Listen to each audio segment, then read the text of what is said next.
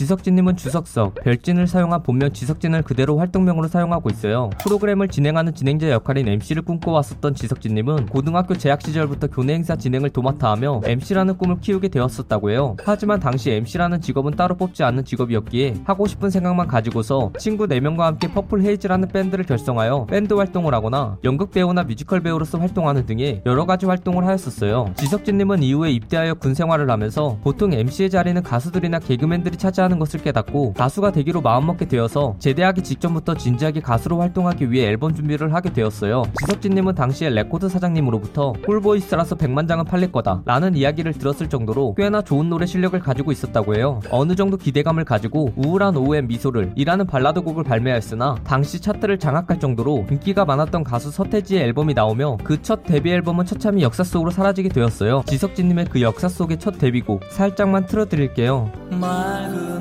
햇살에 눈부시던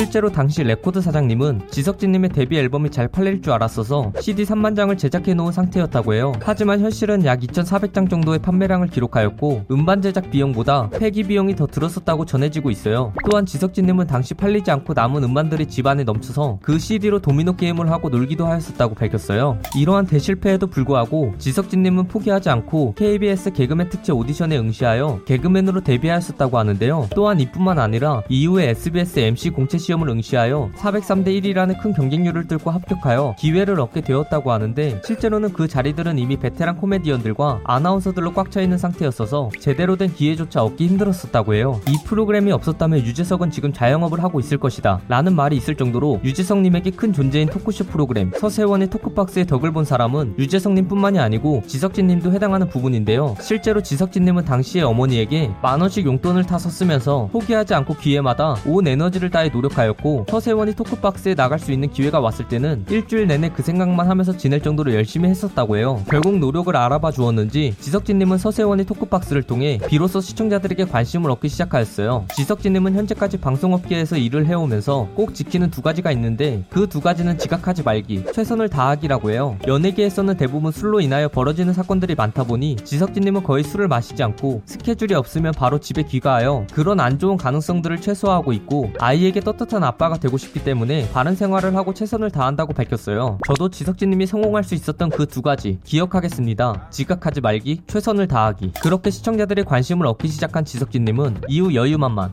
진실게임, 스타골든벨, 여걸파이브 등에 출연하여 MC로서 재치 넘치는 입담과 깔끔한 진행 실력을 보여주었고 나중에는 해외에서도 인기가 많은 SBS 인기 예능 프로그램인 런닝맨의 창단 멤버로 출연하여 중국, 대만과 같은 동남아 지역에서 큰 인기를 얻게 되었어요. 실제로 지석진님은 중국의 대표 SNS인 웨이보에서 160만 명의 팔로워를 보유하고 있어 이를 보면 해외 인기가 얼마나 대단한지를 알 수 있어요. 런닝맨에서 레이스 스타터, 왕코 등의 수많은 별명을 보유하며 개그 캐릭터로서 거대한 존재감을 뽐내온 지석진님은 사실 런닝맨 출연 초기에는 실내 예능만 해왔던 자신과 야외 버라이어티가 잘 맞지 않는다고 생각해서 세 번씩이나 그만두겠다고 말했었고 그럴 때마다 런닝맨 담당 PD와 유지성님이 중심을 잡을 수 있게 자신을 잡아줬다고 밝혔어요. 지석진님은 현재 MBC 간판 예능 프로그램인 놀면 뭐하니에서 기획한 프로젝트 그룹인 MSG 워너비라는 그룹에서 별로지라는 활동명으로 활동하고 있는데 가수 출신이어서 그런지 감정을 잘 담아 안정적으로 노래를 부르는 모습을 볼 수 있어요.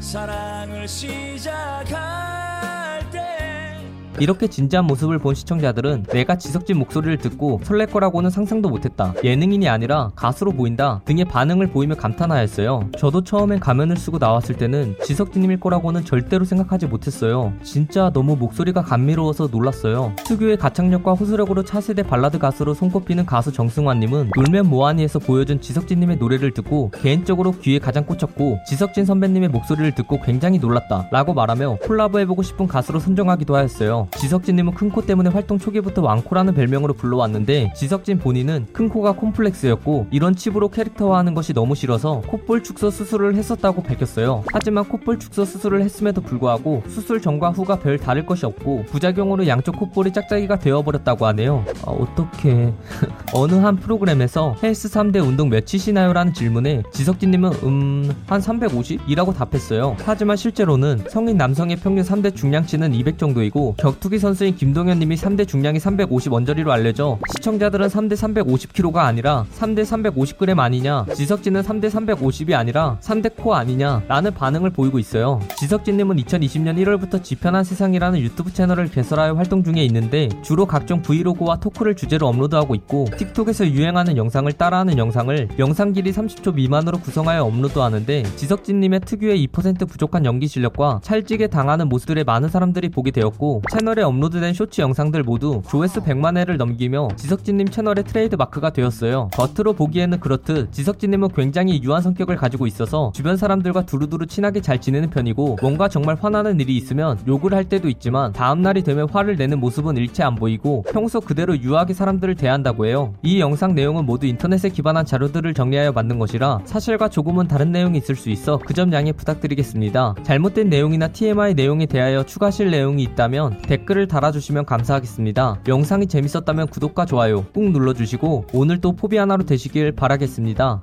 네네